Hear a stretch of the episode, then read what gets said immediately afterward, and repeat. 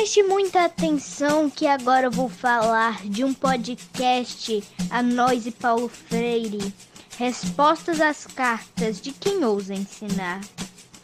Para muito ele foi um filósofo, para outros professor, escreveu diversos livros, sendo um grande pensador.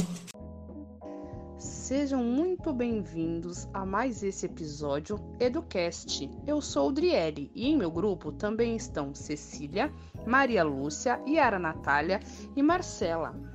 Em resposta à carta Professora Tia Não de Paulo Freire, nas linguagens da comunidade que ele tanto defendeu enquanto secretário da Educação de São Paulo, nós vamos responder. Chamamos os rappers da dupla Mossi, Luiz Izzy e Leal para fazer essa resposta.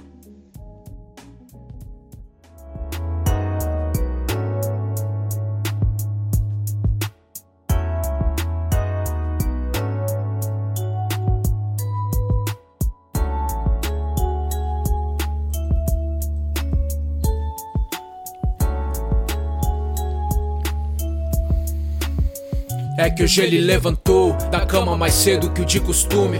Ansiedade é o que dominava sua alma. No celular botou um pagode no último volume. Espantou a preguiça e manteve a calma. Primeiro dia de aula, pensava demais. Inseguro mesmo sabendo como se faz. Timidez, um pouco, já teve bem mais. Mas sente o medo de não ser capaz. Mas quem não sente medo na primeira vez? E assim como vocês, um ser humano sou. Foi assim quando eu comecei. Eu só tinha seis. E agora novamente, pois me tornei professor. Confessou o que sentia de frente pro espelho. E de certa forma lhe ajudou a superar o medo. Aprendeu com Paulo Freire. Gratidão pelo conselho. Se apressou, pois mora em Santos, mas dava aula no Tancredo.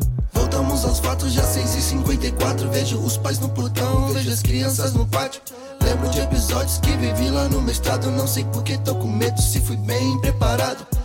Importa os quatro anos, muito menos o cansaço. A responsa me explica por que fiz tanto trabalho. Preparar futuros, isso aqui não é pra fraco. Quem ficou lá no caminho só não tinha o necessário. A badalada do sinal vibra junto com minha alma. O café foi necessário para na estreia agir com calma. Por instante esqueço os problemas mundo afora. O meu dom pedagógico orienta o meu agora. E provavelmente vão lembrar de mim pra sempre. Só cuidado com os passos que vou dar daqui pra frente. Sou fazendeiro, juro, com valiosas sementes garantindo o futuro, preparando o presente. É.